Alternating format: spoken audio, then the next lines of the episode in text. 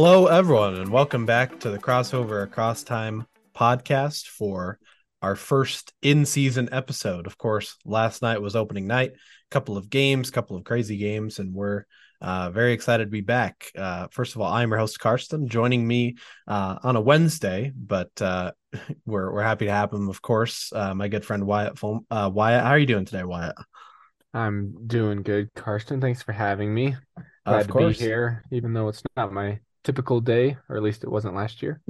Yeah, I wasn't. Um, you know, and we're still kind of planning on on Mondays. Uh, at least that's what we have planned. Um, real quick, I will make an announcement. Um, just a quick kind of change of the schedule, and we're still hammering out the details of this. Uh, talking with Justin, of course, our normal Wednesday uh, co-host. He he's currently going to work and school full time. Which, first off, hats off to him for that. I, uh, you know, I remember the days of of school full time and work part time, and that alone seemed pretty uh pretty loaded as far as the schedule goes. So full time for both, you know, hats off to him. But uh, of course, with that, ultra busy um, and his own life, uh, you know, obligations outside of that, he just kind of we were talking about it. and He said, "I don't think that we're really going to be able to do, you know, one a podcast a week on a regular basis like we did last uh last season which you know totally understandable. Um so he still is going to be on the podcast. Um he's going to try and and be on when possible. It just won't be that regular scheduled wednesday um episode. So he'll still be on but right now we're figuring out what that looks like in the meantime. Of course today wyatt coming in clutch helping us out with our our opening night show. So um regardless uh, thanks everyone who's listening. Uh, whether you listened last season, you've been listening as we've been leading up to the season, or this is your first time listening to the podcast. Um, however, you've listened, we really appreciate your support on the show. Um, and lastly, before we get into our game summaries, um, may have sounded slightly different in the uh, the intro with the music. Um, the music to be perfectly honest, might not have sounded quite as clear as it did before. But the main reason for that is we have some some changes in the audio production department. We're actually doing our music as well as some new drops that we've created. We talked about that in our preseason lead up. Um, we're going to be doing all that live during the show. We have some some small drops, some drops that are specific for segments, and of course we have our intro and outro music. So we're excited about that. It's kind of a change for how we're producing the show, and uh, took us a, a, minute to get adjusted to that at the beginning. Uh, I, I, pressed record. Wyatt saw this. I pressed record, and I'm like, okay, here we go. Before I, you know, played the music, and it, that wouldn't work as well for. Anyways, so we're we're working on that, but I want to give uh quick credit, quick shout out to uh the two musicians that created our our music. Firstly, Masayoshi Takanaka. I don't think I've mentioned the name, or if I have, I haven't mentioned it enough. Um, great musician, uh, Japanese musician in the 70s and early 80s, who, of course, the intro uh, and outro song that was him, and he has a bunch of our drops for the segments as well. Um, but also in that mix is uh, Junko Yagami. Um, hopefully, I'm pronouncing it correct there. Uh, she has a bunch of the other segment music as well. So credit to both of them. Um, maybe next time I'll give specific song names off the top of my head. I can't remember which exact songs I used, but regardless, that takes care of that. That takes care of our intro. Let's go ahead and get ready for our our summaries and our news. Our first bulk segment.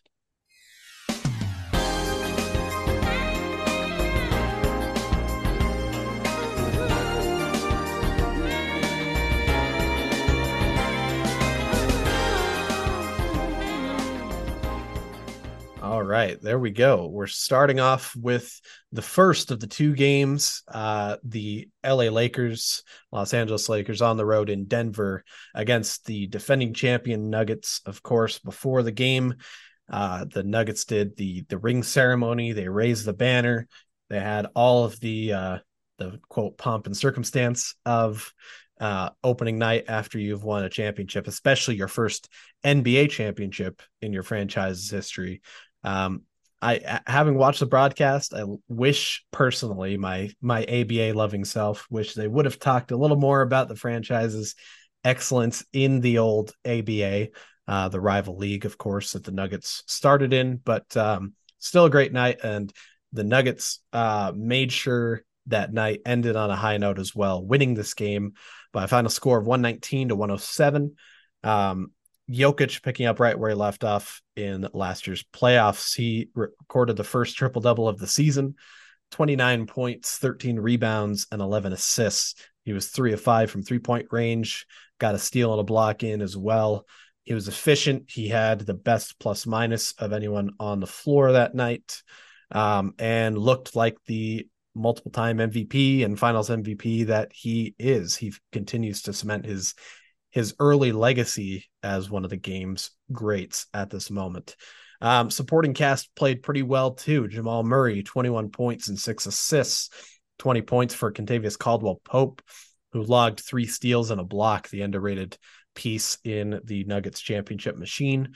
Uh, Michael Porter Jr., 12 points and 12 boards, um, along with two steals. And then Aaron Gordon, 15 points, seven rebounds, five assists, two steals, and a block all these guys doing kind of the same roles that led them to a championship. But also, we saw some early signs of the concerns for the champs, and that's the bench production. Uh, a lot of the key guys, specifically Bruce Brown and Jeff Green, both gone. Brown signing with the Indiana Pacers and Jeff Green signing with the Houston Rockets. Um, they still have pieces on the bench. You know, Reggie Jackson's one. He had eight points, three boards. Um, had a nice crossover three on LeBron that I saw. That was pretty good. Uh, Christian Braun, five points, three boards, two assists. He'll see an increased role. Um, they have the veteran DeAndre Jordan still, but outside of that, along a lot of younger talent, guys like Peyton Watson, Zeke Nnaji, who uh, signed an extension. We'll talk about in just a moment. Collin Gillespie, Braxton Key, Jalen Pickett, you know, guys, eh, you know, Gillespie, Key, and Pickett, they just got a few seconds in uh, in garbage time. Uh, so they really only went four deep. Watson and Nnaji playing the the least of those guys. So depth is really the concern for the Nuggets long term, but for this game, it certainly didn't seem to hurt them in the long run. Uh, for the Lakers, LeBron in his 21st season, 38 years old. Of course, that's a prevailing storyline. Still hasn't seemed to slow down. 21 points, eight boards, five assists. Uh, Anthony Davis, 17 points, eight boards, four assists, and two blocks. Solid game, although all 17 of those came in the first half, which for the first half, that's stellar uh, to get that many points. But then to not have any points in the second half, that was a big talking point, especially for Charles Barkley, of course, who has had his fair share of criticisms for Anthony Davis. Um, yeah. he is, okay. yeah, exactly. And, and I, I think that AD had an underrated year last year. I like to see him do well this year, especially with what the Lakers are able to do in constructing this year's team. But, um, you know, you take a loss to, I guess that's for the Lakers, five straight losses to the Nuggets as sad as that sounds, and that should hopefully just give them more motivation going forward. Taurean Prince uh, starting seemingly in place of Jarred Vanderbilt, 18 points for him, four of six from three. Great start for him. Uh, Austin Reaves with 14 points and eight boards, and then 11 from D'Angelo Russell. Um, even though the performances weren't that different, I feel like the Lakers bench is a touch better than the, the Nuggets, but uh, again, the Nuggets still played a phenomenal game, Jokic in particular, to help lead them to the victory. And in the closing moments, the Nuggets fans were able to revel in that with the the "Who's Your Daddy" chants.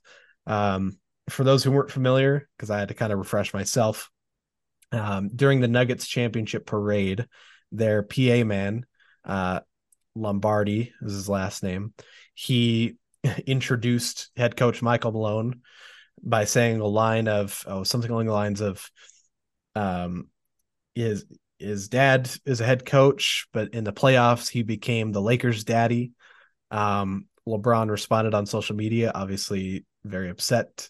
And now that's become a point which Wyatt and I were talking about. Hopefully that could be the spark of a an increased rivalry between the Lakers and the Nuggets. Of course, there's a, a great history between the Lakers and Nuggets, especially in the playoffs, but you don't think of them as rivals in the same way as you'd think of the Lakers and the the Celtics, of course, but even the Lakers and um, you know Lakers Kings in the early 2000s, or even Lakers uh, Jazz at various points in their history. You know, Lakers Nuggets doesn't seem to come up as much. So if this could be an increased rivalry uh, this season, I think that would be uh, that'd be a lot of fun. But otherwise, uh, great win for Denver. Uh, a good chance for for Los Angeles to at least just assess their new acquisitions. They'll have to maybe do some tinkering with some of the new players coming off the bench. Um, they're going to be managing the workload for LeBron and Anthony Davis, especially LeBron at this point, figuring out how to do that without the load management uh, issue, the new policies there. But otherwise, a great win for Denver and uh, a great way to open the night. Um, with that, let's go ahead and jump to the second game and Wyatt is going to take that away. Uh, Suns Warriors. Yeah, so the the Suns and Warriors had a you know a pretty good game overall. That wasn't uh it wasn't super back and forth. Primarily the Suns led, but the Warriors did have a couple of opportunities the first half of the second quarter and then kind of the last half of the third quarter the uh, Warriors enjoyed a brief lead, uh, leading by as much as eight at one point. But the the Suns definitely uh, showed up and were the the stronger team.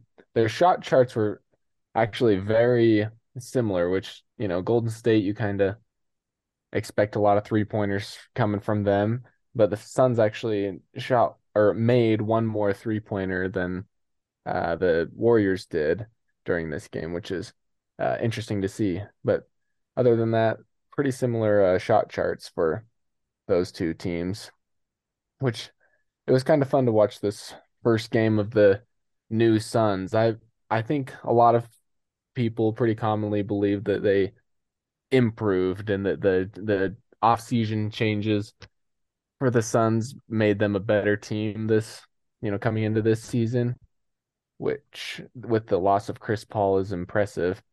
Uh, and I was interested to see how that really did play out, but it seems like it's uh working so far here, considering they took Chris Paul down. Uh, big names. So we had scoring for the Suns. Kevin Durant had 18. He was, you know, shooting pretty well, but he was not the leading scorer. The leading scorer was Devin Booker, which, again, not surprising. Uh, so great performances by both of them. Josh Okogie right behind Kevin Durant with 17 points, and then a couple other players in double digits in uh, Eric Gordon and Jusuf Nurkic. So great performances by them. Uh, 14 boards by Nurkic, 11 by KD. So they're getting out there and putting in the work. Um, and just a shout out to my guy Drew Eubanks, who he's not really my guy, but he got three blocks, and I always like to see a you know a strong defender get he's, some credit. Uh, he's your doppelganger, right? yeah, exactly. All right, jumping to the Warriors here. Uh, they were led by the one and only Stephen Curry with 27 points. Uh, so no surprise there. Klay Thompson had 15, Chris Paul had 14, and then Andrew Wiggins and Jonathan Kuminga were both in double digits, as well as Moses Moody. So good performances there. Uh, Gary Payton had the highest plus minus score with 15. So kudos there. And Andrew Wiggins had the lowest with negative 22, which, um, yeah, I was a little surprised by Andrew Wiggins's performance. He's kind of, I don't know, he's always just kind of an enigma to me. I always expect him to just break out and have this killer season, and then he never does. He's always okay, but yeah, you know. I think what it is with Wiggins is when people don't expect him to be that great, like kind of his first couple years with the Warriors, people weren't as excited, and then during the championship year, he was really stellar. So then the expectations were raised, and then he hasn't quite met that since.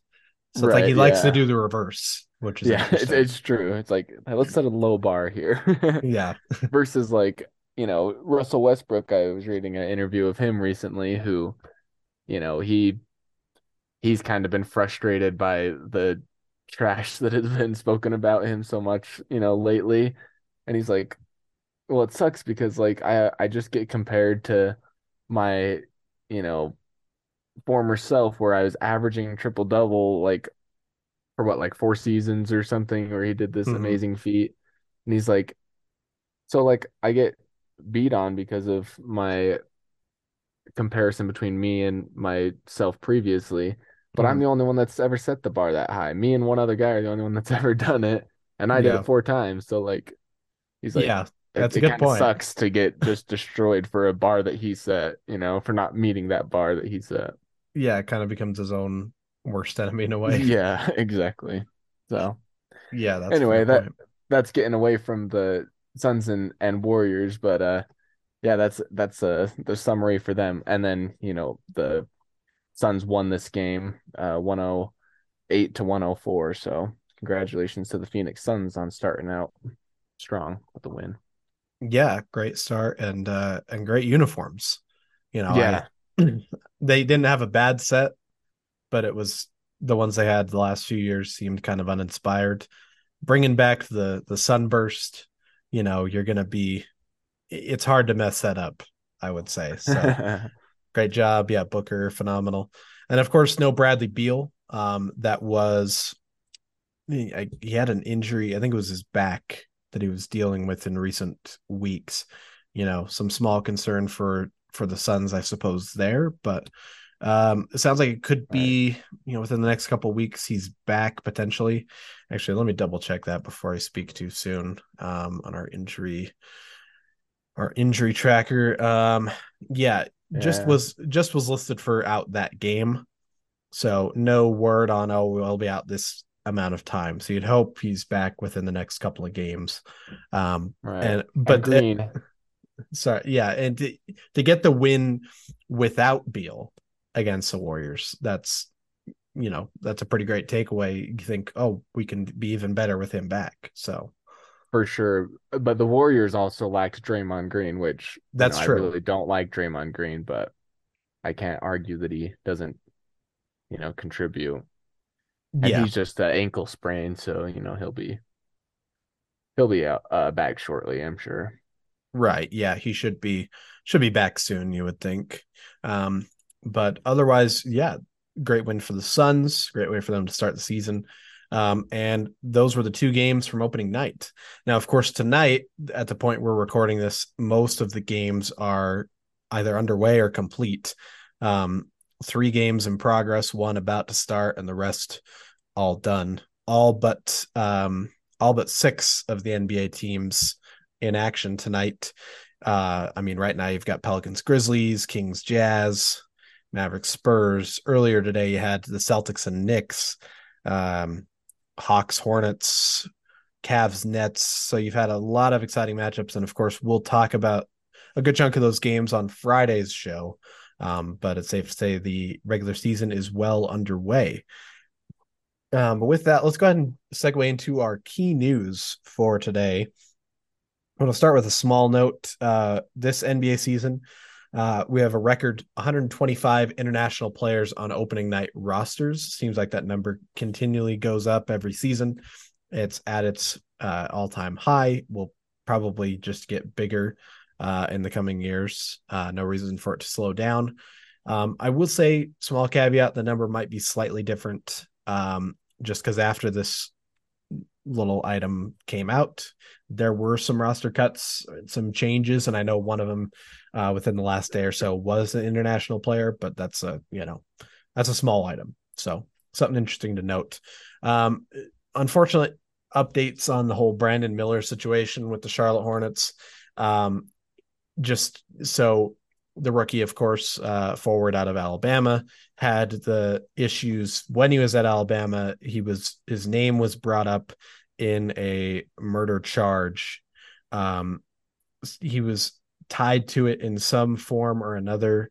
Um, potentially, I forget what it was. Something with the the handgun itself, I think, was tied to that in some manner. Um, and that's just been kind of something that's loomed over his head. It didn't impact his draft stock enough. He was uh, enough to lower him. He was drafted second overall in the the most recent draft. Um, his name is being brought up again uh, in a wrongful death lawsuit uh, tied to that event. Of course, Darius Miles, um, former NBA player in his own right, and Michael Davis, both of those with Alabama ties, are facing capital murder charges in the lawsuit. Meanwhile, um, Brandon Miller, I don't. He's again just name is involved in this lawsuit. I don't know if he's charged with anything in that lawsuit in particular, and he wasn't charged with anything in the the event when it happened, the the crime or what have you.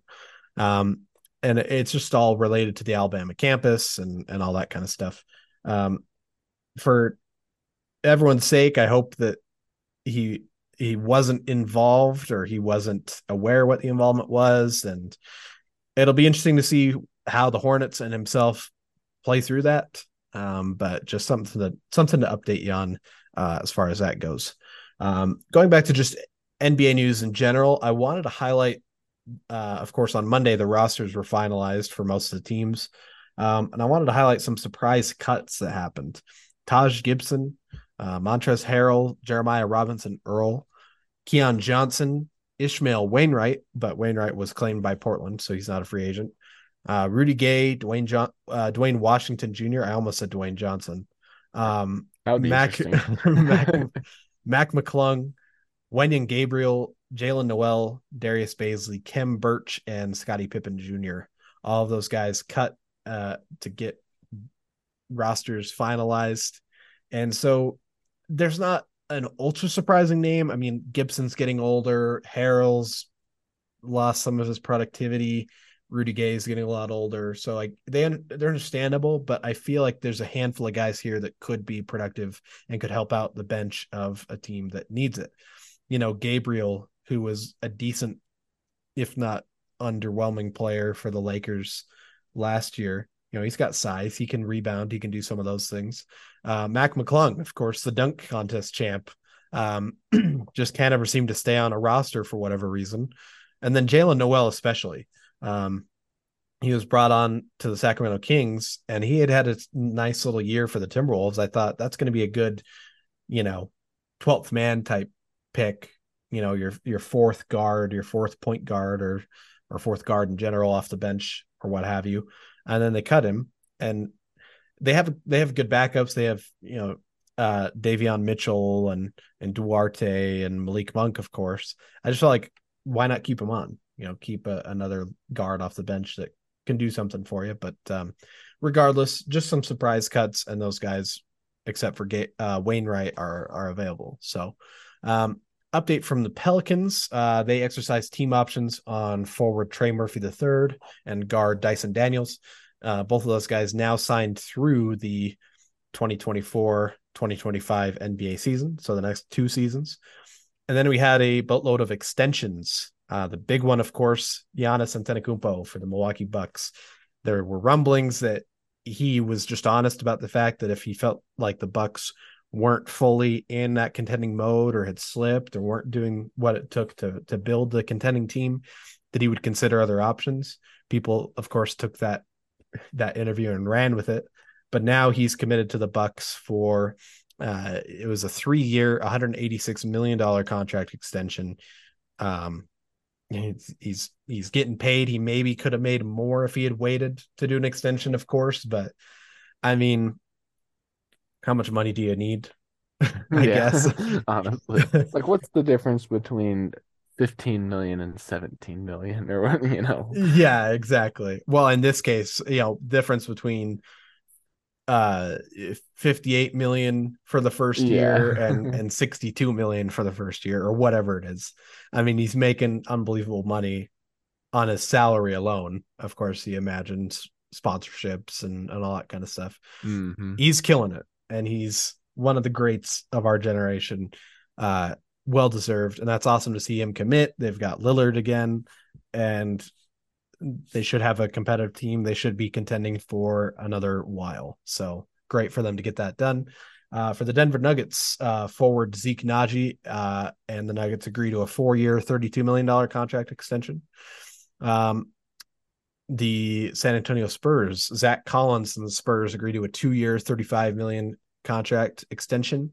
Um, and the Spurs, with that, are planning to keep Zach Collins in the starting lineup to start the season. I guess in the preseason, they were doing some big lineups. They were having, um, I think, Keldon Johnson, or no, Sochan, Jeremy Sochan, who you think of as a power forward. He was like playing the point guard.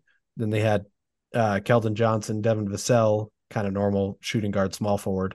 And then Zach Collins, and then, of course, Victor Wembanyama um, seven four or seven five, whatever he is. So they were running a, a big lineup in the preseason, and um, that's their plan, I suppose, to start the season.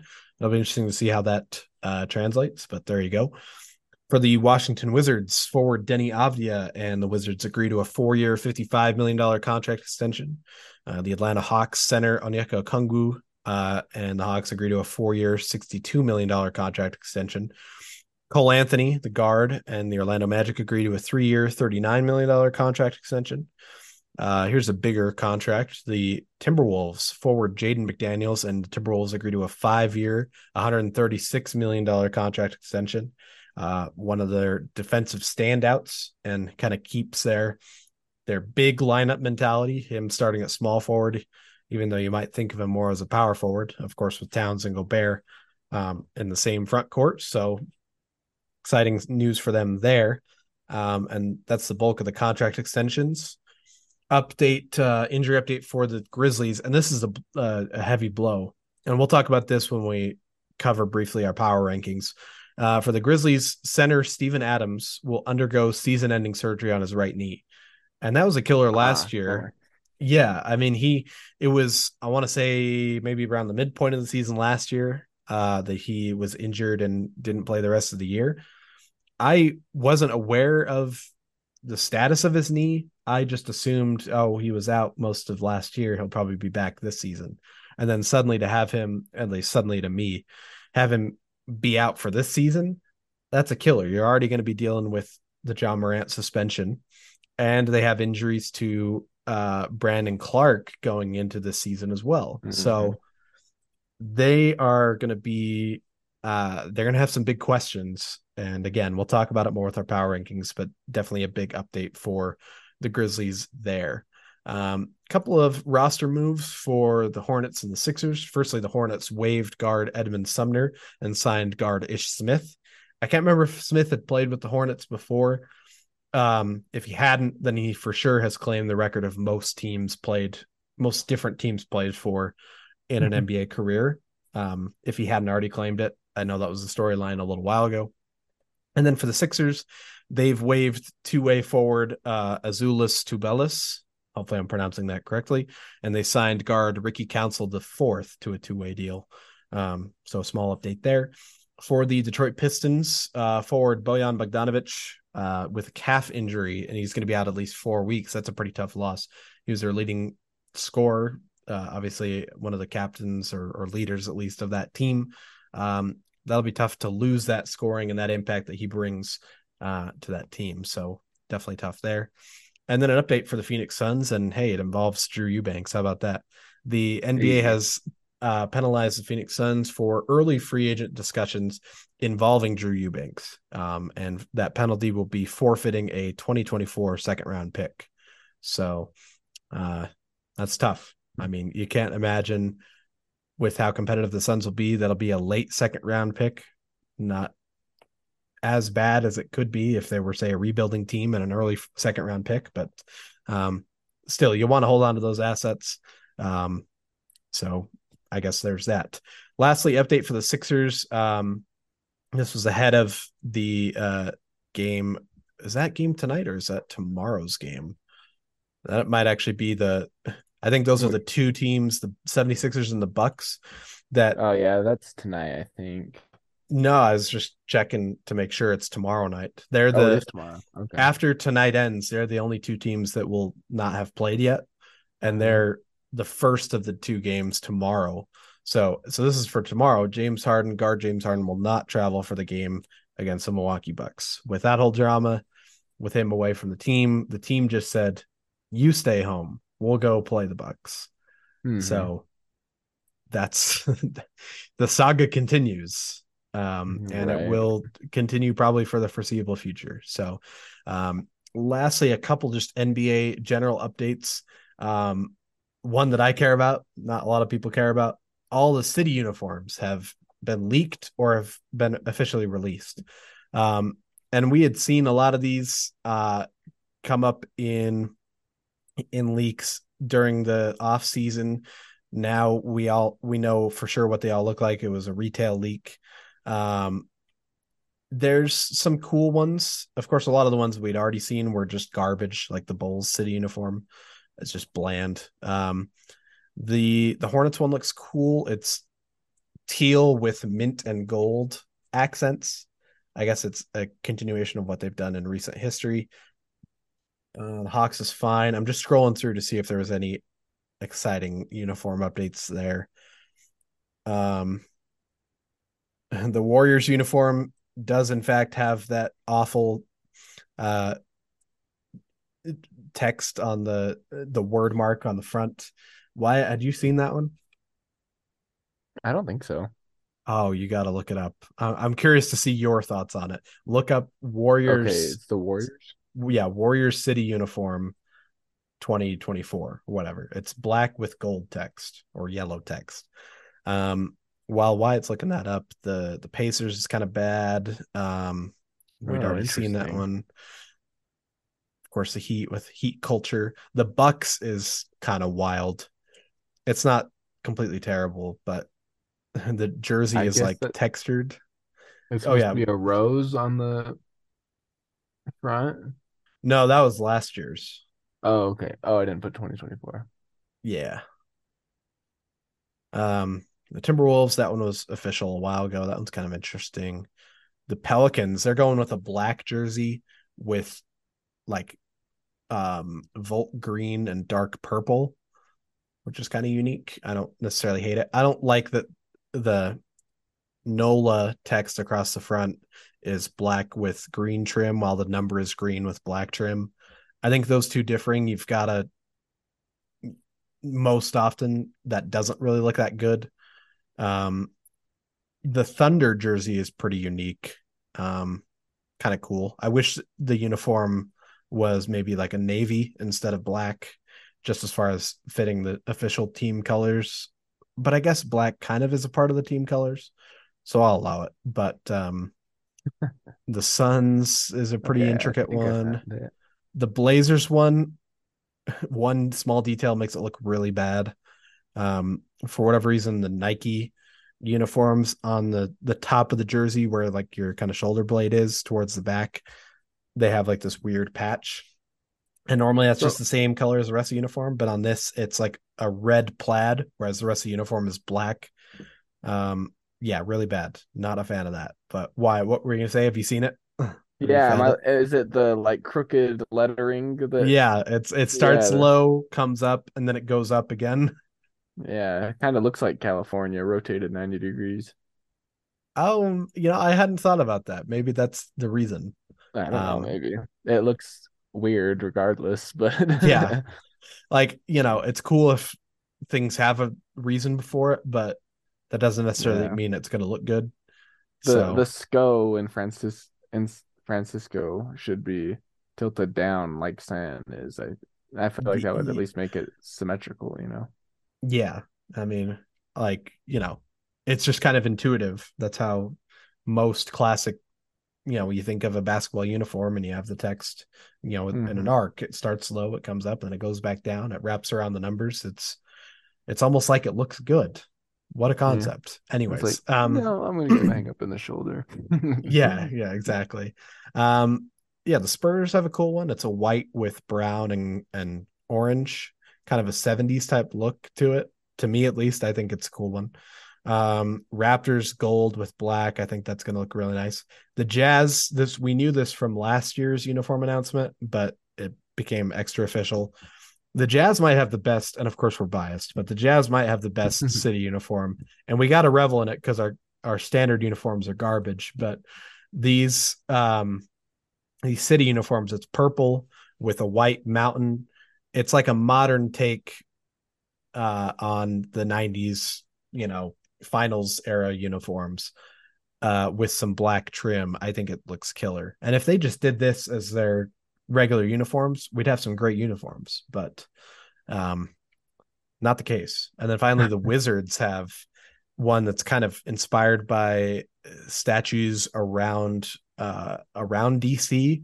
It's you know based on copper, where top, part of it is copper, and then it turns to the the green as it oxidizes. That's the right term, right? Why it oxidizes.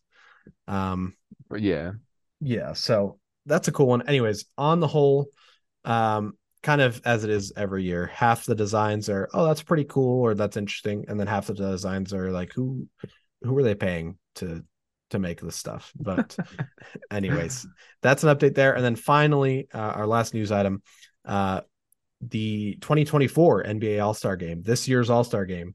Uh, we mentioned Adam Silver had said the NBA was looking at reverting the All Star Game format back to what it was traditionally. Uh, well, now that's suddenly going to be the next All Star Game. They're returning to the traditional format. It's East versus West, um, traditional scoring system as well. They're not doing the Elam ending or anything like that. Just straightforward 12 minute quarters, scored same as any other NBA game. They'll still name captains. So the leading vote getter is the captain of that team, but they'll just be the captain of the East or the captain of the West. So, of course, me, traditional guy, I'm in favor of this. It's simpler. I think a lot more fans like the tradition than maybe they might assume, but that is our last news item. Um, before we move on, Wyatt, anything you wanted to touch on with those news items, or maybe just the what are your thoughts, I guess, on the All Star game format? Maybe we'll, we'll ask you that. Yeah, I think that's uh I don't know. It's it's easier to follow for sure for the casual fan. Mm-hmm. Um you know, when I first heard about the the last one, it's like they're doing what? Like you have to score 24 points or whatever at mm-hmm. you know, at the end of the final quarter to win but it, it was kind of fun, you know, to do for a few years, and you know they worked in the honoring Kobe uh, during mm. that tough time, which was uh, cool. And it seems it's a little surprising to me that they chose to revert it this year, where they have the additional, you know, in season tournament, mm-hmm. which kind of, which you know, is just going to be a standard, standard games as well. So I would I was kind of would have expected them to keep the other one going a little bit longer just to add some variety and some flair in it. But mm-hmm. uh, I I think it's a, a yeah I think you're right. I think most people prefer the traditional All Star game, even though it is kind of a silly you know uh, game overall. Yeah, well, and that was the reason for the change initially was you know we got to make sure that the players stay motivated and um you know i think it's still worth maybe seeing what would keep the game competitive um eh, sometimes you, you think you really think on it it's like you know you have to ask the players to be competitive in a game where it's the best of the best when they kind of want to prove who is the best you know uh-huh. but but i get it as far as it's it's just a a showcase game and it's not going to really mean anything as far as playoffs or championships concerned. So I get yeah. both sides of it, but um, I feel like there's some unwritten rule uh, about like in between all stars about the competitiveness that you're allowed to be right. at at least for like the first three quarters.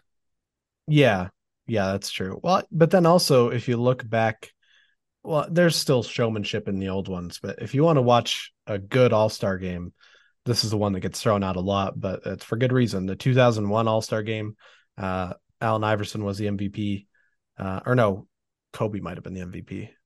I can't remember. No, I think it was either Kobe or Shaq because the game was in Philadelphia and the fans were not happy with that MVP pick.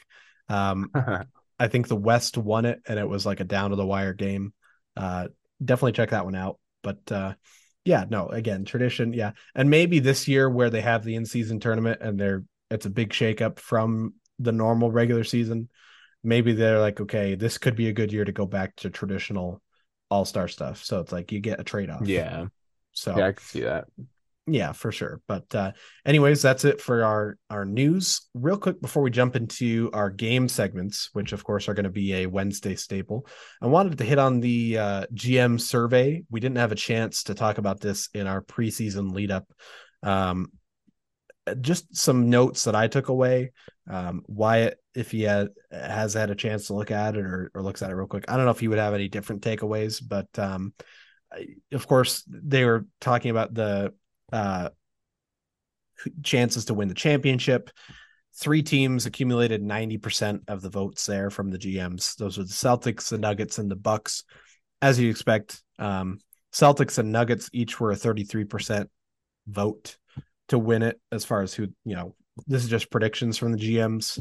Um, and then the the Bucks that 23%, Suns the additional 7, and then the Clippers got 3% of the vote of all the teams outside of the That, that surprises four, me. yeah. yeah, the Clippers are going to get your vote. Really, I mean, outside of Yeah.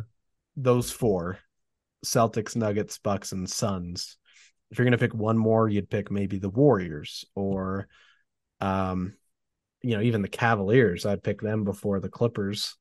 You know, it's just yeah. or like the Lakers or the or the Lakers. even. Yeah, Lakers. Yeah. I would think for sure. Yeah, the Kings. But anyways, speaking of the Kings, looking at their rankings of both conferences, Sacramento, they had Sacramento ranked below the Clippers, the Grizzlies, and the Pelicans, which I thought I thought was a little disrespectful. And I don't mean It- it is absolutely. yeah, and I don't mean to disrespect Clippers, Grizzlies, or the Pelicans in that fact. But But they're terrible. I'm just kidding. yeah, they're no, it's more just obviously Clippers and Grizzlies dealing with injuries. Grizzlies also dealing with the suspension, and the Pelicans have the inj- injury, you know, questions and hesitation. You know, Mhm. we never know if we're going to get a more than healthy season out of Zion or if he's going to miss three fourths of the season. You know, and I hate that. I wish he was healthy all the time, but uh, it's a legitimate question. Meanwhile, Sacramento was one of the best teams in the league, one of the top 10 teams in the league last year, you know, gave the Warriors a heck of a first round series. And then they just, they get no respect, as Rodney Dangerfield might say. So, um, yeah, that was an interesting note. Um, of course, talking about MVP favorites, Nikola Jokic was their pick, 43% uh, picked him to win MVP. That's understandable. Uh, if they're picking their best, they picked each, you know, best player at each position. If you did a lineup of that, they picked Steph Curry at point guard, Devin Booker at shooting guard, Jayson Tatum at small forward, Giannis Antetokounmpo at power forward, and then Nikola Jokic at center. Um, hard to argue too much there. I mean, the most contested were the point guard and shooting guard, but even then, Curry is an easy take there. Um, Booker, I'm not sure who you'd exactly contest at shooting guard. I guess that feels like maybe the least stacked position in the current NBA. Mhm. But um, regardless, that's interesting. Um, Erik Spoelstra was named the best head coach, and that was 73% of the vote, which I, I don't disagree. Um, it's interesting to not see a guy like Gregg Popovich, who has such a legacy, get more votes. But you know, there's some people. it- it's like the the NBA version of Bill Belichick, you know, where the Patriots are really bad this year, and people are saying, "Oh, Belichick might be out the door soon." You know, it's kind of obviously Popovich different scenario now that he has Wembanyama, but um, it's interesting. But you know, well deserved for Spoelstra. I mean, super underrated as a coach. Um, and then an easy pick here. They were asked which which team's season is toughest to predict as far as their success, and Philadelphia 76ers. Yeah, okay. I was gonna say if they're not the 76ers, I will be shocked. Yeah, I mean, with without Harden or with Harden is really the determining factor. If he plays, what do they get out of him? It's yeah, it's really hard to say. Wyatt did you have any thoughts on that GM survey before we move on to our our next segment? Uh, you know, a minor thing, but I I was I'm a little surprised by Celtics uh being at 33 and Mil and the Bucks at 23. I mean, based on last season, like yeah, I guess it checks out. Mhm. But also like Bucks are coming back more healthy. They added, you know, Dame. Mhm. Seems like Celtics lost more than they gained, in my opinion. Mm. Uh, you know, maybe that's not a hot opinion. Maybe it is.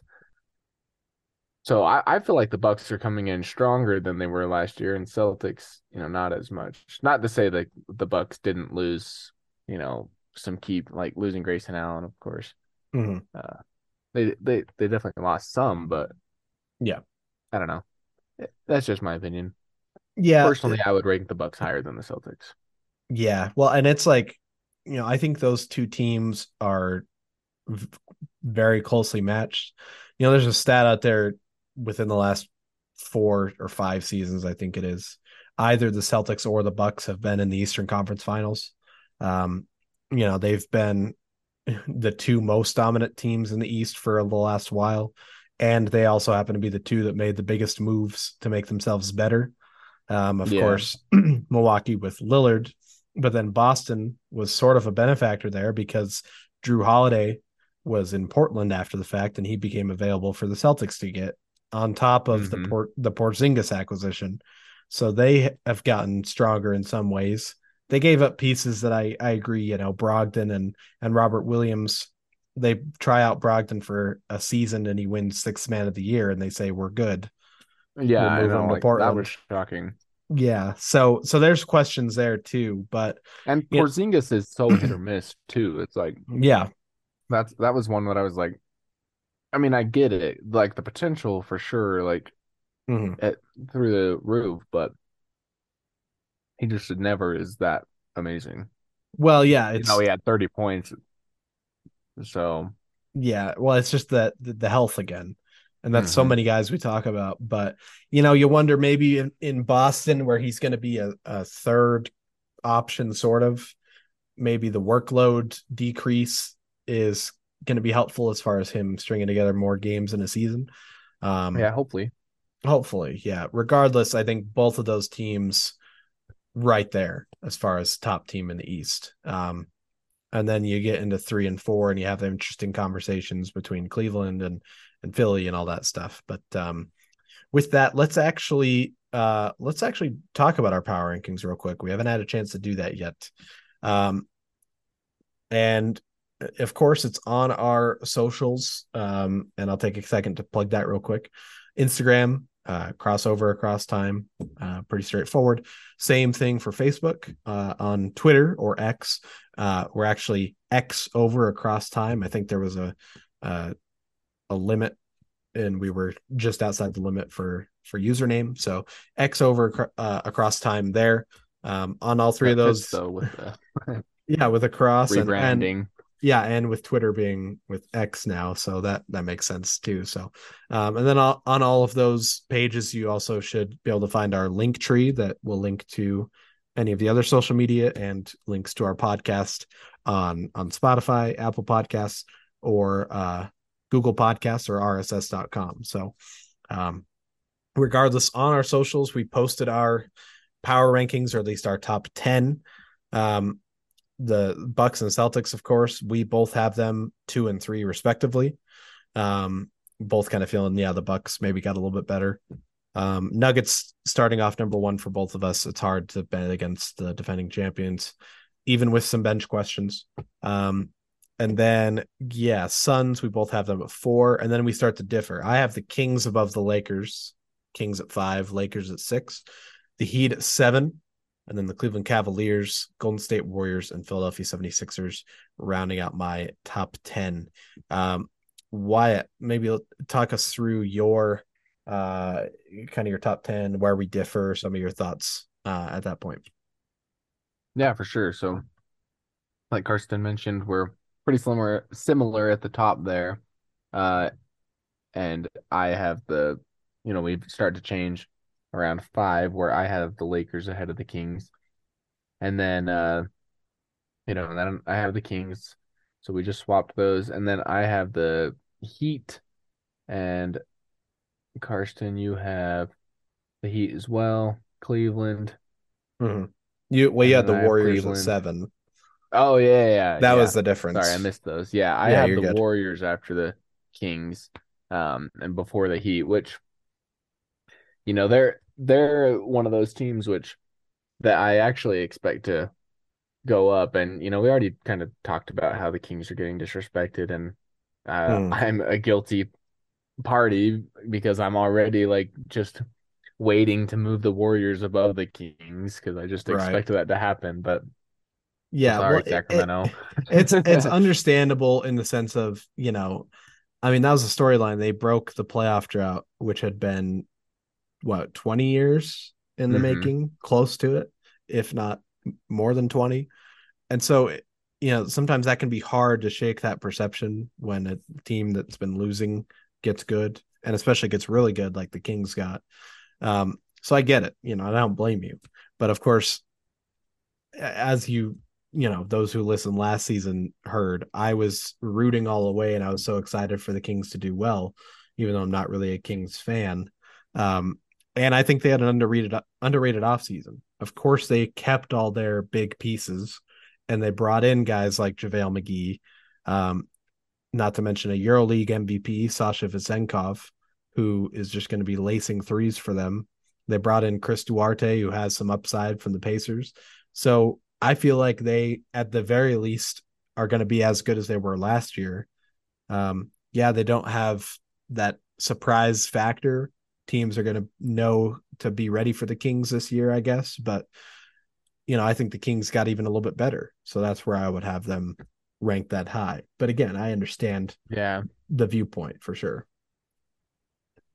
Yeah, it's it's tough, you know, making these decisions, especially for the latter half. I feel like, well, you know, of mm-hmm. course, the Bucks and Celtics that one's that one's tricky, but I I have a really hard time deciding like at this early in the game, like man, Heat, Cavs, you know, Sixers are just just uh, you know a disaster. Who knows what's gonna happen there? We both have them at ten, but you know, mm-hmm. early on, it's hard to say what some of these teams are gonna do, and then you know as the season progresses, then it they seem to separate out and you know for the most part and then it's like oh the top teams who's gonna who's really gonna uh you know two through four seems to be kind of a tight wad. Mm-hmm. so yeah, yeah, for sure. And uh of course that's just our inaugural you know before any games were played power rankings. And this is something we'll update every monday going forward. Um apologies for the fact that i didn't do the audio drop for power rankings. Um, I think I got thrown off by the fact that we didn't quite have it in our our schedule. It, it wouldn't normally be in our Wednesday show, so uh, apologies there. But yeah, we do have one. You'll hear it on Monday, so stay tuned Friday and Monday, and then you'll you'll get the segment then, or the the drop for the segment then. Um, and of course, we'll have our our movers. You know, which teams are doing better than we thought, which teams uh, aren't as aren't doing as well. Uh, so that'll be an exciting uh, thing to see going forward. Um, but with that, let's go ahead and jump into a segment we do have planned for sure on the schedule today, and something that we'll do every Wednesday, and that is our our game segments. Let me give you the drop, and then we'll get into what that means uh, after that.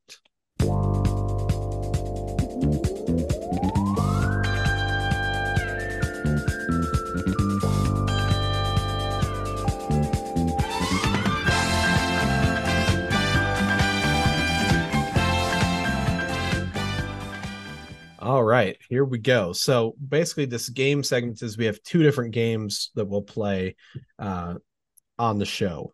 On odd weeks, which is this week, the first week of the uh, season, we're going to be doing a game called 20 Guesses, which we have done on the podcast a few times, and we'll explain it in just a moment.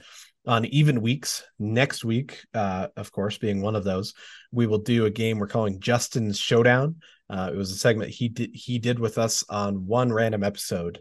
Um, and I said, that's a great segment. I like this. Let's see if we can work it in.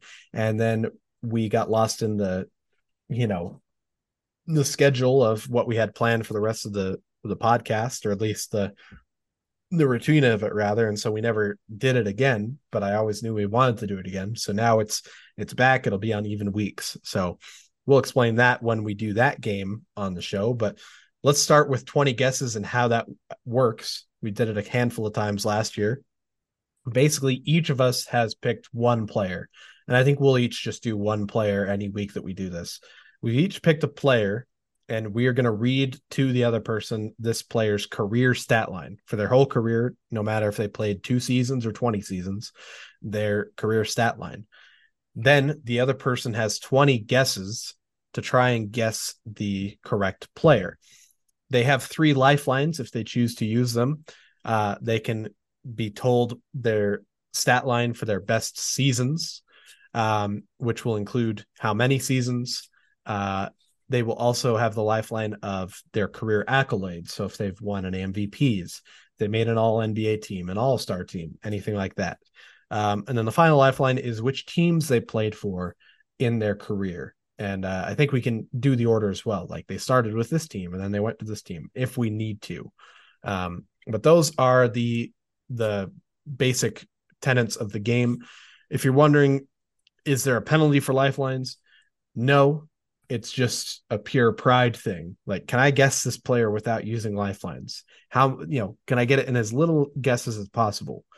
So it's more just to try and be impressive, which is really what it's all about. So, uh, that being said, why I think I'm going to go ahead and give you the player I'm thinking of first. Does that sound good to you? Sure. All Let's right, do it. Let's do it. Let's get right into it. So this player that I'm thinking of was a pretty accomplished player, I'll say, and then I'll give you somewhat of a clue off the bat, but you can tell that from their stats. Here's their career stat line. Um, and part of this, let's read. No, let's let's just do stat line. Let's go with that. So here's their career stats, uh, and this is per game averages: sixteen point three points per game, uh, eight point one assists, one steal a game, uh, 0.2 blocks, 3.1 rebounds with uh, nearly three turnovers a game, about two and a half fouls a game. Uh, shooting percentages, they shot uh, 44.5% from the floor, 35.7% from the three point line, and 82% from the free throw line. So that is a career stats. Again, a quick summary about 16 points a game, eight assists a game, a steal with uh, about 45 and 35 from field goal and three point range, respectively. Wyatt, let's hear a first guess if you have it, maybe just some first thoughts as you hear that player's stat line. Okay, so I I took some notes here. Uh, I'm thinking, you know, it's a guard, smaller guard. Really? Because of the, or at least not necessarily a smaller guard, but just a guard in general because of the yeah. high assists and low blocks. Mm-hmm. Uh, but you know, based on your reaction, that could be off. I... oh boy, now we're getting into the the mental game side of it. Right. Uh, so and again, for the listening audience, he has 20 guesses. So 20 guesses. player correct. So just to to throw a guess out there. Mm-hmm.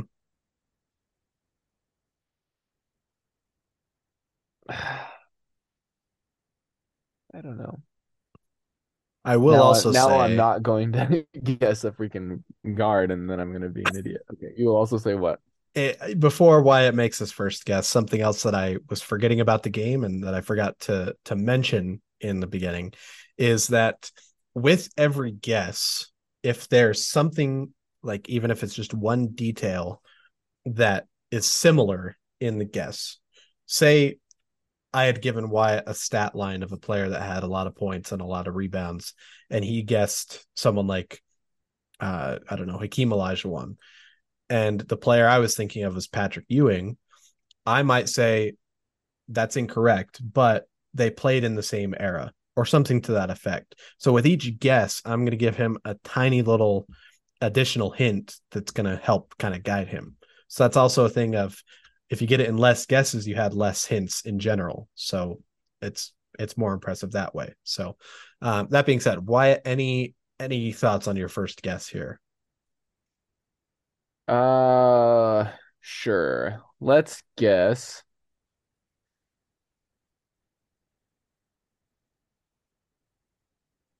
Uh, Dr. J. Dr. J. Yeah.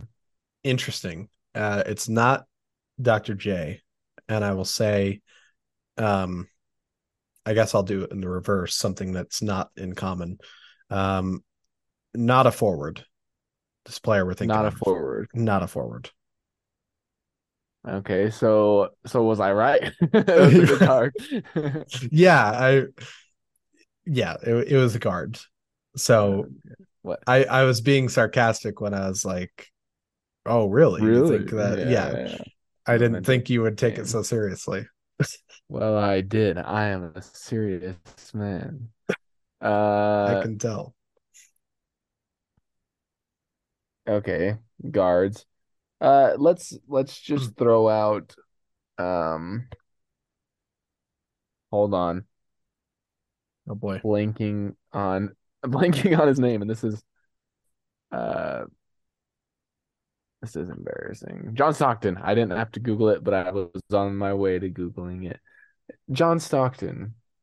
Really? Uh, that's a a good guess. It's not Is- Stockton. I say the assists are- aren't quite high enough. Yeah, but no, good guess. Um, I I want to say this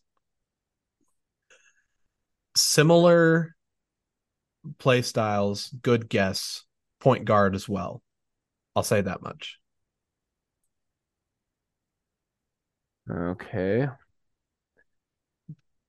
Gary Payton Sr. Not quite, not quite as great.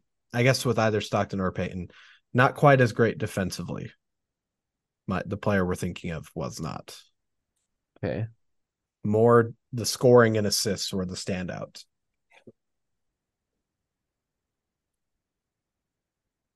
All right. Let's see here. What was it? 8.2? 8.1 assists, 16.3 points. And for the listening audience, I'm trying to interject additional thoughts here to make this a little more palatable because I know if while he's thinking, I'm just silent and we just hear, um, Say we mm, need like a we need like a text line people can text in their guesses. yeah, that would be that would be good. Although, unfortunately, with us not being a live podcast, it wouldn't quite I know. Work. But you get a random text at like nine in the morning, uh, just a random player name. It's like, yeah, who is someone's listening to it. Right.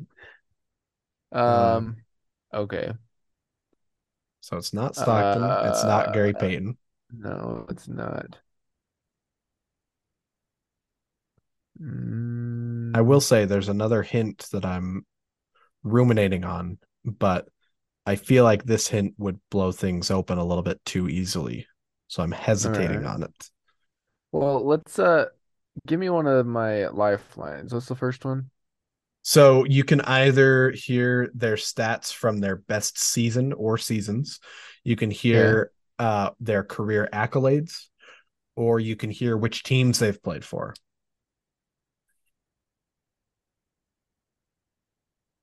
Give me a team. Okay. Or I'll give me give I'll- me like their uh, most well known for playing, you know. well I'll I'll give you all the teams. Okay. That that's the lifeline. Uh Utah Jazz, New Jersey Nets, later Brooklyn Nets, uh Dallas Mavericks and Cleveland Cavaliers. Okay. Cavaliers. Good to know. Ah, well, that kind of ruined my next guess. Okay. But it should that information should be should I be yeah, great information. It Yeah, should I was I was leaning toward um, Kevin Porter, who interesting. you know was he's one. First of all, Karston and I decided beforehand that we were going to do uh like well-known players. So, and Kevin Porter is kind of, but he Mhm. wasn't quite the caliber to that I was expecting No. to get from Karston. But I'm glad Uh, you mentioned which- him. Um, real quick, sorry, I'll just say for those listening, we're not talking about the dad of Kevin Porter Jr. even though there was a Kevin Porter Jr. in the league right now, they're actually not related. He's the junior to a different Kevin Porter. The Kevin Porter that was in the NBA that has sort of similar stats in some ways, um, high assists. He was a four time league leader in assists or league assist champ. Um, played for the Wizards uh, most prominently and the Pistons. Uh, great player, but no, not not quite Kevin Porter. Okay. So now I had, you know, previously guessed John Stockton and you were uh, Mhm. anxious to give me a tip related relating to that. And now I'm thinking it would have been too much of a giveaway, which is what Right. uh, prevented you from you doing that. Okay. So I am I am moving into my uh what do they call it in Jeopardy? I am locking in or at Deron Williams. You are correct. It is Deron Williams. See, and that was why because I was uh, I don't know if it came across or not, but I was like, oh, you guessed Stockton. Do I say, well, this player played for the Utah Jazz because Like they haven't yeah. Because when you we have a player with high assists and high scoring played for the Jazz, that's not a very long list. I mean, and he was even a higher scorer than Stockton, but um, Especially when you narrow it down to point guards, you know. yeah, exactly. He was a guard. He was yeah. So so kudos Wyatt, you got it. You used a lifeline, but it was only what four guesses, um, three Four or five like that. three or four maybe. It was yeah, that's pretty good. And uh, as he said, we're doing players that are a little more well known. Of course, Williams an All Star and uh, All NBA and all that stuff, and played within the last uh you know 20 20 years or so. But um in the future, we're gonna have either no holds barred you can pick whoever you want or maybe we'll do it around a certain theme based on that week we'll we'll toy around with that when we get there but now it is wyatt's turn to give me a player's career stat line and i will see if i can guess this player wyatt give me the stat line i am ready All right. So this player averaged 27.4 points per game, 13 and a half rebounds per game, 4.3 assists per game. Uh, hold on, let's uh see what else we got here. Field goal percentage 43.1%, free throw percentage 78%. Let me see if I can't find uh I'm not seeing like blocks or steals. So are you on basketball reference I am. hmm um are you just looking at their oh if you scroll down to per game then at the Uh-huh. bottom the bottom of that table you should see a line that Oh, says okay, cool. career Career. Yeah. Okay, cool, cool, cool. Cool, cool, cool, cool. For any of you uh Brooklyn Nine-Nine. Okay. Uh so yeah, tw- all what was it 27 points 13 rebounds Yeah, 27.4 points, 13 and a half rebounds, 4.3 assists, personal fouls, 3.1. I still don't see blocks though. I'm wondering if it wasn't tracked. oh if it's if there's a block column and it's blank then that means that they weren't tracked or if there's an update where they just eliminate that column entirely but Say, here's the deal. I'm either blind or they've eliminated the whole column. let I'm me gonna make the gonna make it big and uh refresh it. okay Yeah. Oh, you know what? Yeah. I think, yeah, if they, if it was before a certain time, um, before it was tracked, then they just don't show the column at all. Yeah, I think was I- say, I think I already know it's the- a- I think I already know the player if that's the case. You probably do. I was I was thinking I'm like crap the uh the lack of certain statistics is already going to narrow it down to this guy. so I I could guess, and you could do like an amended pick if you want to. No, that's a, that's okay. Let's hear it. Wilt Chamberlain. No, It's not actually, Wilt, not- really. No. But oh, interesting. for anyone who knows me, that was the clear guess. So, That is true. uh-huh. Okay, so it's not Wilt Chamberlain. But so now we okay, we've clarified that career stats that are available to us because they didn't track blocks in this era that the player played in. Uh, for those who don't know, I believe it was 1973 season that blocks were first tracked, and then steals, if not that same time, maybe a little bit after. Um, so early 70s and before is you know 60s and 50s is when this player played. So it's not Wilt, which is surprising because obviously high point total, high rebounds, high assists. Um, but it's still not a very long list. Um, I'm gonna go ahead and make my second guess. Uh, uh, guess of Bob Pettit. Nope, not Bob Pettit. Interesting. No. Okay, so uh, let me give you uh something here though because I oh, didn't right. last time. So, uh, you know, you had your.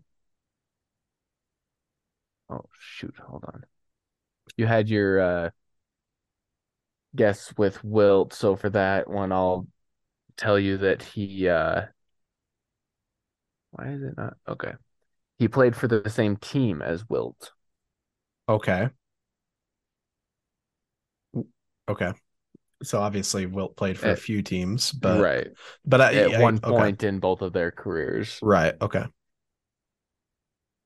And then what and was then the one for um Bob, Bob Pettit? Pettit? Let me uh played for the same team as Wilt. So obviously Wilt played for the Warriors, Philadelphia Warriors at that time, the Philadelphia 76ers, and then the Los Angeles Lakers. Um oh, I think I know it. Or wait, no, no, that wouldn't be it because I was for a second I was thinking Kareem Abdul-Jabbar, but of course Kareem in Kareem's career they tracked blocks, so that wouldn't uh-huh. have been the case. Um, and Wilt, people know him from the Lakers, but when probably for me for sure, probably Wyatt, when we think of Wilt, we would probably think of the Sixers or the Warriors. Um, for sure, I think either Sixers or Warriors. Um, in that case, with Warriors, the rebounds might be high for this. Oh, and your Bob Pettit is he does not he he's a different position than uh, Bob Pettit, which is kind of a crappy uh, hint because that leaves well that leaves three others because you know he played power forward and center, so I'll eliminate both of those. So not a center. Not okay. a center. Mm-mm. Okay, so then I'll guess Rick Barry. No. See, and I thought the rebounds were a little bit high for that. So if it's not a power forward or a center, it's I imagine it's got to be a small forward with that high of rebounds, that high of scoring. Um really? yeah, yeah. Um I well actually you guessed him for mine. Is it Dr. J? It's not. Oh crap. See, I'm looking bad now. But um, uh now now I think you're in the right position there. Small forward. Yep. Which, you know, I basically we I just confirmed what we already knew. Right. Um and see I haven't used any lifelines. So just to be even here, I'm going to ask for I'll ask for teams as well. Okay. All right, it's it's a real exciting list here. Is it just one team? It is. it is.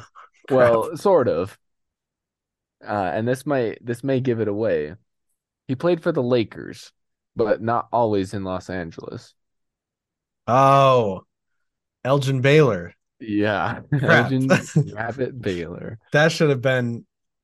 That should have been a sooner guess. Because yeah, scoring rebounds and a small forward. That's that should be a layup. yeah. That was a good pick. And Elgin, eternally underrated. Love Elgin Baylor. But uh, yeah, good pick. And I think Thanks. you beat me there because we both used the same lifeline and, I, and, you got it in less guesses. So, oh. um, yeah, well, there you go. There you have it. There's our 20 guesses game. Um, Wyatt, thanks for playing. Uh, uh, of course. And again, next week we'll be doing Justin's Showdown. It's a game segment, but really it's more just kind of a, a fun conversation where we'll we'll pick two teams and we'll compare them. They can be from any era, um, any franchise, any players, anything, and just talk about you know, who would win in a matchup, um, play styles, eras, things like that. Um, should be a lot of fun. So that'll be next next Wednesday. Um, with that, that takes care of our game segment. Let's go ahead and jump into our next segment. And let me make sure I get the drop in here for it. Uh, weekly predictions.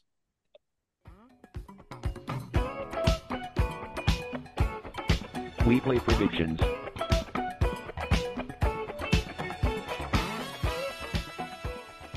There we go. And uh, enlisting the services of Microsoft Mike for that one. You'll hear him on a few of the different segment drops. Uh, good job, Mike. We appreciate it. Um, for our predictions, let's before we do our first, you know, our week one predictions, let's just chat for a second about our preseason predictions because we haven't had a chance to talk about those yet. Um, with those, we predicted uh, the end of season standings. We predicted the awards, and we also made a playoff prediction. Um, we'll maybe save the playoff prediction for when we're getting closer to the playoffs, and of course, those are readily available on our our social media. We'll maybe save that for next week or the week after to talk about the playoff predictions. Um, just know that as we talked about the possibility of doing this, we are going to be initiating bonus points for a correct preseason or midseason playoff prediction. Uh, and that'll manifest in, let's say, in the preseason, you picked the eventual champion correctly. You'll get four bonus points in our end of or our postseason bracket challenge. Um, you'll get four bonus points for a correct finals matchup, two points for a correct conference finals matchup, and uh, I think there's one more. And then mid-season, you'll get kind of half those same bonus points. So mid-season, if you pick the correct champion, you'll get two bonus points, uh, so on and so forth. So just a little bit of extra uh, incentive and intrigue for our postseason bracket challenge. And again, we'll get to that, of course, when we get to the postseason itself. So let's just chat real quick about awards predictions, um, which is, of course, MVP, Defensive Player of the Year, Sixth Man, all that kind of stuff. Um, Wyatt and I had the same pick for Rookie of the Year, Victor Wembanyama. I think that's a, a pretty safe bet, especially considering the preseason that he had. Um, and then why I'll let you kind of actually go first and take it away as far as your predictions. Um, hopefully, I've prepared you. I, I would imagine you have that somewhere available if you don't remember well, all of your picks. But yeah, I'm. So strangely enough, like I'm uh I don't know if it's just a tech issue on my part, but my playoff prediction sheet is like Oh, you know what? that I'm section's gone. I'm setting you up for failure. I I had moved that one um out of the folder, but if you just like I don't know if you have your Instagram or something up, we could look Oh up yeah, there. I I may- pull that up. You know, this is my bad. I I made it more difficult than it needed to be. Uh so that's my bad, Wyatt. I, That was your bad. Now I'm embarrassed. in the sake public radio. public radio, You- you made me make a phony phone call. I don't know why that's the quote I thought of. That's not even the exact same thing, but for those fans of Ferris Bueller out there, you'll hopefully know what I'm talking about. But All um, right. Uh, here we go. Here, season standings, power rankings, power rankings. Where is it? it Are you be talking? Uh, which one are we talking about here? Oh, the awards. Um, and I lumped them on the Instagram. They're all in one group. So like one post was all of your predictions. So should see the power rankings, the standings, the awards, and the predictions, the playoff prediction all in one one post. Okay. Well, I'm gonna pull it up on my phone because apparently my computer doesn't Gotcha. No worries. In show the meantime, yeah, sorry about that. You go ahead and do yours. yeah, I'll uh, again. I I didn't prepare him for this, so I'll go ahead and just chat about my awards predictions. As I said, rookie of the year, Wembanyama. Um, MVP. This has been a popular pick for a lot of people, even though he hasn't finished in the top two or three the last few years. Um, Luka Doncic. I'll pick him this year just because I think regular season wise they're going to finish fairly well. Um, I pick them to be in the top playoff group, not in the play-in picture.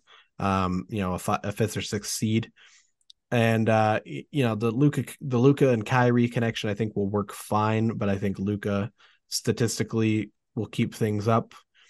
Um, so I I just figure you know I'll go with him because I feel like he's bound to win one at some point. Um, so why not guess him here? For defensive player of the year, I went with Evan Mobley. Um, I believe when I was looking at stats, he was the leader in the league in defensive win shares. So if you want to go advanced stats, but of course he's great with steals and blocks. He eats up a lot of rebounds. And especially if the Cavs improve in win total this season, his third season and his defensive impact, I think, could be could be a catalyst there. So he's my pick for mo- defensive player of the year. For most improved, easy pick for me, Anthony Edwards. Um, this is going to sound outlandish, and I want to temper this as much as possible. But seeing his his build, his play style, um, maybe where he gets some of his inspiration from, he's an ultra light version or has the potential to be an ultralight version of a Michael Jordan esque player. And I really just mean the sense of a two way guy. He's a leading scorer for a team. He's defensively stand out with steals and blocks, great athleticism, um, and you know can get some rebounds and assists as well. So I think he has the potential to be a an ultralight version of a Jordan type player or a Kobe type player. Again, I'm tempering that as much as possible because And now we've lost all of our Jordan and Kobe fans. I, I'm saying he's not going to be as good as those guys if he even if he meet meets his potential. But he, you know, there's shades of their kind of game in his play, and you know, I think he can. We've seen it in especially in the playoffs last year. He had some really great games, and he has a chance to emerge and be the focal point for the Timberwolves, not Karl-Anthony Towns or Gobert, but Anthony Edwards. So he's my pick there. Six man of the year, a guy who's also continually in the conversation, uh, Bobby Portis. Um, All star game MVP, Nikola Jokic. I think there's a recent trend of after you win an MVP or a finals MVP, you then win an all star game MVP. So uh, Hmm. for that simple reason, I went with Jokic. Coach of the year, I went with Joe Mazzulla, and executive of the year, I went with Brad Stevens, just because I have them kind of as my pick for regular season wise to be the best team in the East, uh, just to win the most games in the East during the regular season. So, so those are my predictions. Wyatt, uh, hopefully you have that pulled up by now. Let's hear uh, your awards predictions. Yeah. there. Yeah, I do have it pulled up now. So, like Karston said, uh, we both have Wembanyama as our rookie of the year, so I'll skip that, even though I just addressed it. Uh,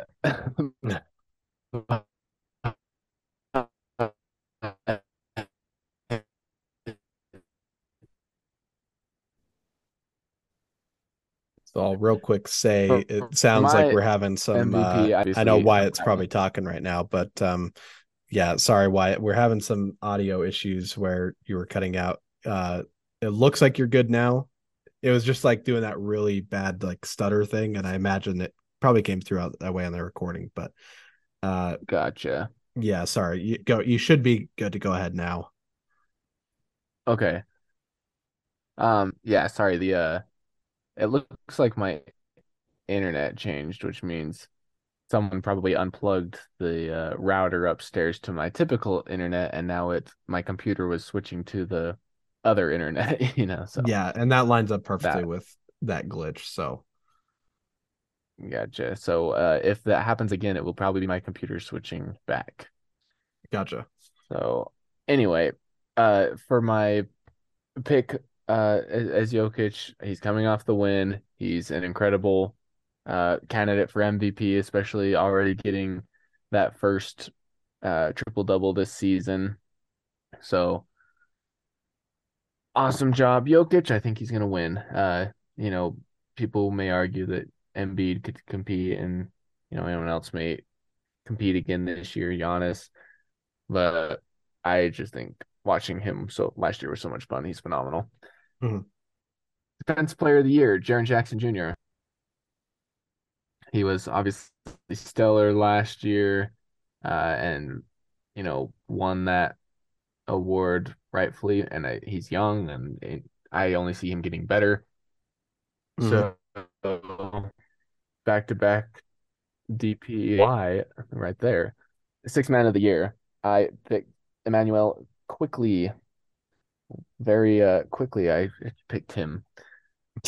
Uh honestly, I, I don't know like a ton about him. I was looking into like potential six men of the year kind of outlook on this, and I just think that the the Knicks are kind of an up and coming uh team that I expect to do good things this year, and uh he seems to be a key part in that.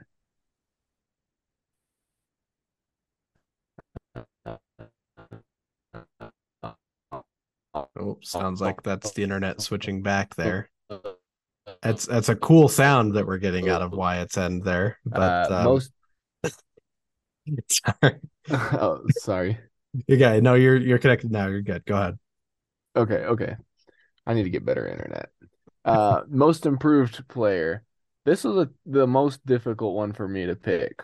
I went with Mikal Bridges, Hmm. uh, who obviously is a phenomenal player who's been improving a lot already in recent seasons. But Lauri Markkanen was another like big candidate for me because yes, he's already achieved all-star status and he's been huge Mhm. uh, for the Jazz, but he's so, you know, young and fresh. I just, I'm like, he could really still have a stellar change this this year and Right. improve even more drastically. Yeah. I mean, but that would be something though for a guy to back to back seasons win most improved player. I know that there was some right. uh, that comes up every now and then because you'll have a guy just continually getting better. But um, yeah, Mhm. I wonder if we'll ever see that. Yeah, that would be cool. Uh, Wow. and then All Star, I picked uh, Luka Doncic because I feel like he, you know, is always All Star caliber.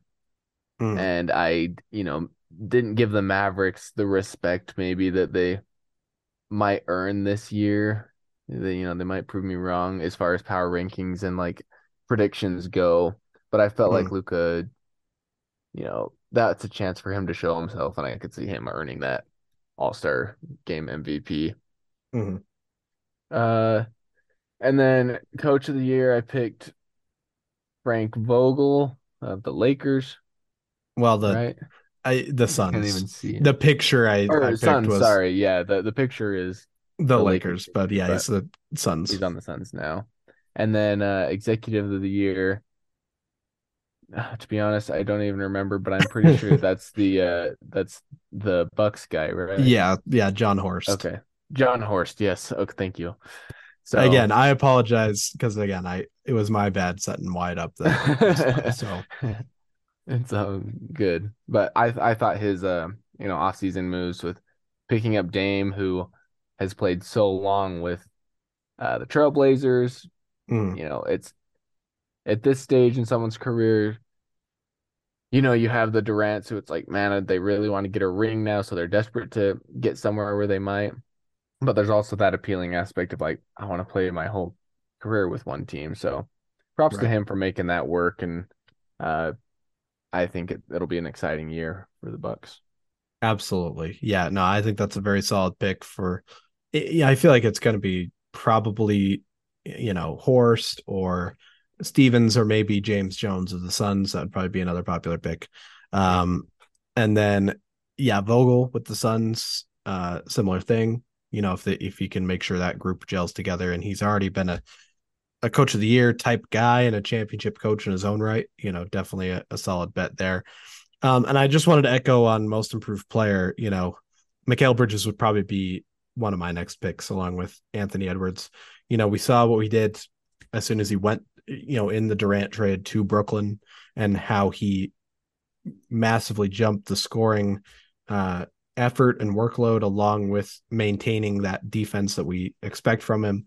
You know, if he could maintain that for a full season, I think he would be a pretty safe bet for most improved player. Um, and maybe making a, a, a, a sneaky All Star appearance in the Eastern Conference. I think that would be exciting as well. So, yeah, great predictions yeah. there, great picks. I think we both have some interesting uh, possibilities there. But um, that was our preseason predictions. Now, of course, let's go ahead and talk about our first weekly predictions. Again, every week we'll come up with each person a new prediction. Um, whether or not it's it's me doing the solo show or it's Wyatt and I both doing a show or or maybe we have a guest a guest host on that's it's new or exciting some some days who knows what's going to happen. But um let's go ahead and do those predictions. And why i think i'll go ahead and reveal mine first. Uh okay. here here is my prediction. Uh that the sacramento kings will end the season as a top four team in the Western Conference. And to me, this doesn't sound too bold or too crazy, but again, just what we talked about with a lot of people picking the Kings to not be as good as they were last year. You know, I understand the arms race in the West. Lakers made some moves that they should they shouldn't be starting the season 2 and 10 and they should finish higher than they did last year. Um the Suns of course stayed great. The Warriors added Chris Paul. You know, there's any list of, of moves that were made, but I think the Kings again staying with a similar roster and adding a little bit of depth they have the experience. They have a great head coach. Um, and so I think that they will be that team. They will lock up, you know, a first round home court advantage with a top four finish, and they'll be uh, a, a force to be reckoned with come playoff time. So again, not too outlandish, but I think uh, a solid pick. So don't don't forget about the uh, GM's seven percent at Clippers that that's true. yeah, or was it? I think it was three percent, maybe. But oh, it was um, three percent, whatever. Yeah, don't don't forget the Clippers. Um, but again, I don't know. I don't think we've talked much about the Clippers at all, other than that quip. The only reason we're doubting it again is just Kawhi and Paul George with the health, and Kawhi being yeah. yeah, Kawhi being knocked out in last year's playoffs after all the load management. You know, that's just it would for me. It'd be tough to pick them, but um, yeah, yeah. that's my prediction and the Mavericks too. That's true. Yeah. But um, Wyatt, let's go ahead and hear yours. I'm interested to see which direction you went with this. All right, I went uh vaguely bold. Ready for that? Okay. Here we go. So my prediction is Russell Westbrook will return to some variation of his former glory this year. Okay. Now so... I I didn't want to I didn't want to be so bold as to say Russell Westbrook will average a triple double this year because, you know, I felt like that was kind of setting myself up for failure. Okay. So, but we got to quantify this somehow. Are you saying like in the conversation for an all star spot? Yeah. That, yeah. I'm saying like all star caliber play or darn close. Okay. Do you mind if we, if we write it that way? Yeah. Russell Westbrook sure. will return to an all star comp all Star conversation this season, something like that. Um, I don't mean to make your prediction for you. I'm just saying, like, no, it's fine. It's like whatever. Why do I even make these? you get what I mean. At the end of the season, yeah. it's gonna be. It's like, well, he he played well. Sure, he he met the prediction.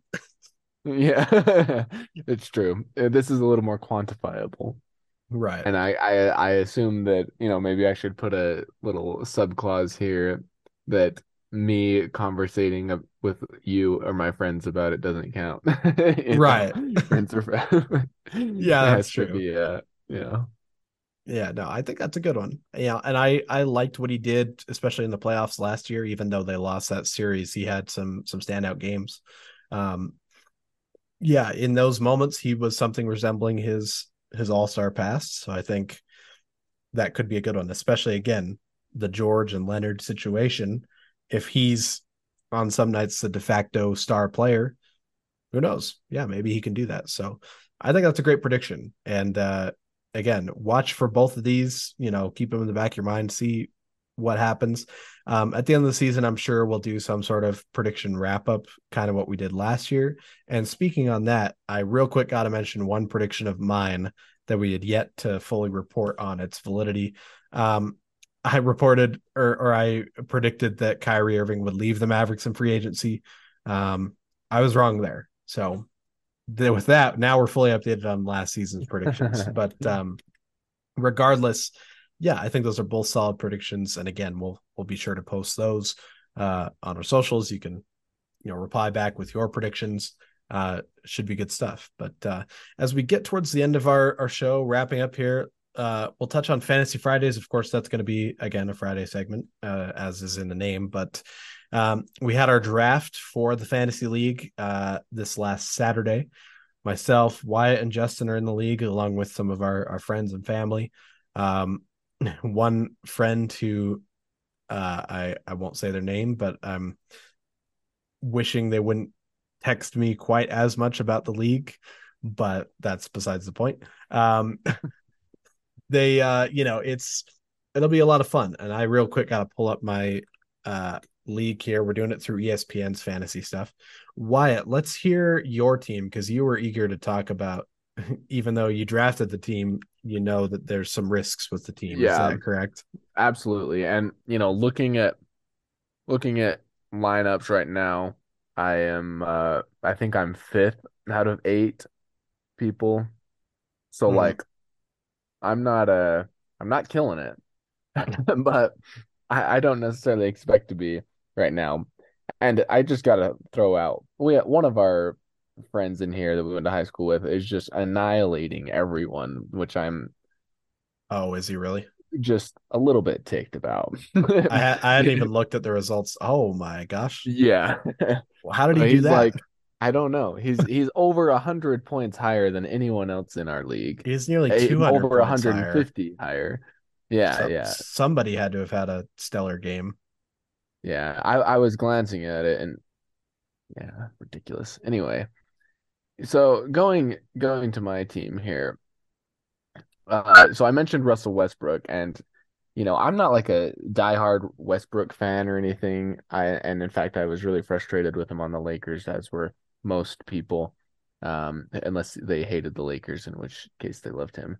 But I drafted him, uh, so my prediction is kind of a hopeful prediction because I want him to kill it for me in the fantasy league, which, you know, tonight he had 25 fantasy points, so not complaining there. That's that's not bad. Uh but he was one of those players. He's I, I have like, you know, four-ish players that I I think are kind of risky uh moves. Mhm. So one of them is Russell Westbrook, just in light of his recent years. The most risky is James Harden, who I picked up kind of at the end of the draft, just because the potential is there. And in fact, most people agree he's he's uh 97% rostered. Uh but yeah, you just you don't know how often he's going to play because he can't stop fighting with the coach and executives. Um or I guess it's the president, not the coach. So I'll rectify that. But and then, you know, his stat lines are pretty consistent the last couple years, but not amazing like his time with the Rockets. But he's got the potential there, and I'm hoping it pays off. Uh, I also picked up Klay Thompson, who again, not a huge Klay Thompson fan. I like him, but I've never loved the Warriors as a whole.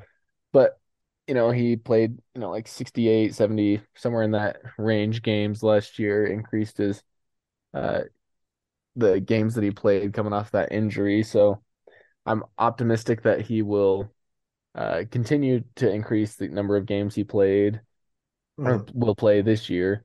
And you know, last year he averaged more threes per game than he had ever in his career. So I'm I'm hoping for a similar trend with that. Uh I'm surprised you haven't. Have you mentioned LeBron? And then no, I haven't. So my my team name is Taco Tuesday, drug out drastically because of you know Taco LeBron's sponsorship. Tuesday. yeah. Uh and so he was my first pick and not I wouldn't call him a risky pick, but he's my like half when I said I have like three and a half or you know Hmm. Just with picks. just with that idea of when is Father Time going to catch up with him? Yeah, exactly. And, and you know, the last couple years he's had some minor injury, uh, you know, things that have been prevalent and kept him, you know, out of an appreciable amount of games, not a ton, but Mhm. enough to make a difference, you know. Yeah. So there's there's of course that concern that, you know, he'll sit out more than I can afford Right. him to sit out. But, you know, like he I had like 46 fantasy points or something yesterday, so solid opener for him. Yeah, solid. and Um, LaMelo Ball, I ended up with accidental. I got accidentally. I got, he auto drafted for me because I was off for like two seconds too long. right. But he turned has turned out to be doing all right. Yeah, that that could be a pretty nice pick in the long run. Mhm. Um, depending on yeah how he plays. But yeah, should I go ahead and talk about my team just real quick? Yeah, I mean, I'll throw out Dame too. I also picked him up. He's another right. big name, but uh, Yeah, yeah, go ahead. just a small pick, you know, nothing nothing Yeah. major there. Um, yeah, my team is Nicola at night. Um, and yes, I ended up with the first pick because I was the league commissioner. Um, which I have mixed feelings on, of course, for my purposes. Absolutely, give me that first pick. But you know, that seems kind of unfair. You know, if every time the commissioner gets the first pick, like, oh guys, let's form a league. I'll be the commissioner. Like it's kind of an unfair advantage, isn't it? But Yeah. um that's besides the Right. points. Yeah, Nikola Jokic, of course, my uh my center. I didn't adjust my lineup, so I missed that roster spot, uh that that spot worth of points today. But um around him we have Kyrie Irving and Donovan Mitchell, um, DeMar DeRozan, Paolo Banchero, Fred VanVleet, Evan Mobley, uh, Jrue Holiday, Scoot Henderson. Um, my last pick was kind of a meme pick, sort of. I picked Keyonte George, the rookie for the Utah Jazz. Um, I'm pretty high on Keyonte George. I think that he has all sorts of upside, and he could, if given the opportunity, could emerge as, at the very least, one of their top three guards, maybe their starting point guard. Um, just based on summer league alone, what I saw from him, I really like his his build, his poise, all that kind of stuff. So a little bit of a meme pick if you look at the percent rostered stat. Of course, Nikola Jokic is one of the, maybe a couple guys that's on 100% of rosters. Um, Keyonte George is on 3.8% of rosters. and those are those are probably leagues with like max amount of players. So uh like a max amount of teams. So or like jazz fans. jazz fans like myself. so yeah, uh, definitely a homer pick, but um not as much of a homer pick as what was it, Lauri Markkanen going in the first round to one of Oh our high God. school friends. Yeah. Uh, first or second, he was. I think he was second, but he was way up there. And it's like, what are you doing? Like I, I, I love guess we could Lauri. find. I guess we could find out, right? Let's see. Yeah, you know, I'm gonna oh, see what what he was drafted. Oh yeah, Thirteenth. yeah, so right at the 13th start of overall. second round. and it's like as much as I love Lauri, like that is too high. Third round, maybe. But um also we should clarify. I mean, Wyatt maybe has some more experience than me, but neither of us are draft aficionados. I mean, we've played it for fun. We don't know all the best strategies. Um, so we're just coming at this from a fairly casual fan perspective of like, hey, here's how our league's doing, here's some players that we like. Um, we'll post on our socials again some some picks of oh, this player we think they're going up, this player might be not doing as well, kind of a thing. But um Yeah. In fact, this was this was my least like I I in the past have tried to prepare a little bit for the fantasy draft and like you know Mhm. who are the who are the up and coming, you know, who should I pick up in the second, third round or you know, third and fourth round maybe uh to add to my team to earn me some good bench points. And this year was like oh shoot, it's like 702 I have to hurry and get on before my first pick yeah. and that was about that was about the level of my preparation and it's it's showing but you know yeah honestly i was uh on a date with my girlfriend at the time um well she's still my girlfriend but like at the time of the draft yeah. um and so it was thankfully like we were just at a we were listening to something like watching something and so she i was like hey just be aware i'm doing a draft but i wasn't very prepared uh either but uh, i Mhm. guess i guess when you have the first pick and you can get Nikola Jokic you're going to end up at least decent. But um, yeah, it should be interesting. Again, every Friday we'll keep you updated on um, the the league, our players, what we're feeling, all that kind of stuff. But it'll be casual. Don't expect us to be draft experts by any means. But uh, yeah, just a quick update there. Um, let's give you some final thoughts just on big things to watch for this season. Maybe three takeaways. You know, the big things that will be impacting this season compared to others, or at least that are comparable to you know seasons past. Um, of course, the in-season tournament that will begin within a couple of weeks. So I think we're both really excited to see the start of that. That'll be the group play.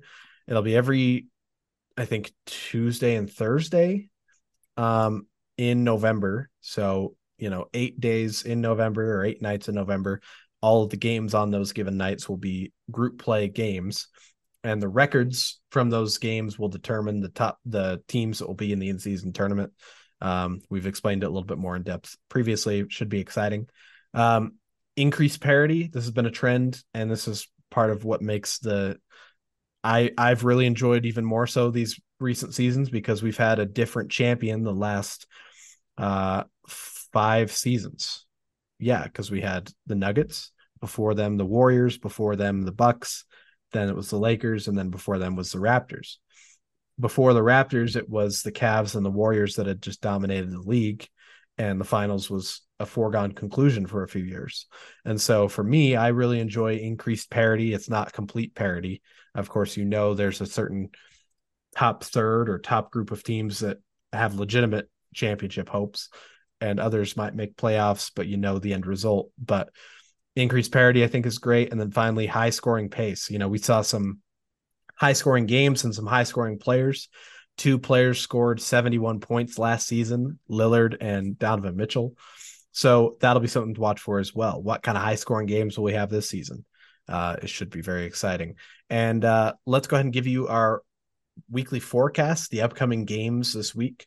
Uh, all the times I will give for these games are in Eastern Standard Time, so plan accordingly on Thursday. We have a doubleheader on TNT. Firstly, the 76ers uh, in Milwaukee against the Bucks at 7:30. Again, those two teams haven't played yet. They're the only two that haven't. So that'll be interesting. Uh, of course, Harden not traveling with the team. Uh, so there's that storyline there. And then at 10 o'clock, the Phoenix Suns travel to Los Angeles to play the Lakers. Uh, again, a matchup of two Pacific Division teams that should be atop the Western Conference standings at the end of the season, somewhere up in that mix. So that'll be exciting to watch for as well. On Friday, your national TV broadcast will be a doubleheader on ESPN at 7:30. Uh, the Miami Heat will in, be in Boston to face against face off against the Boston Celtics. Uh, so a rematch of two hotly contested playoff series from the last couple of seasons, uh, conference finals series.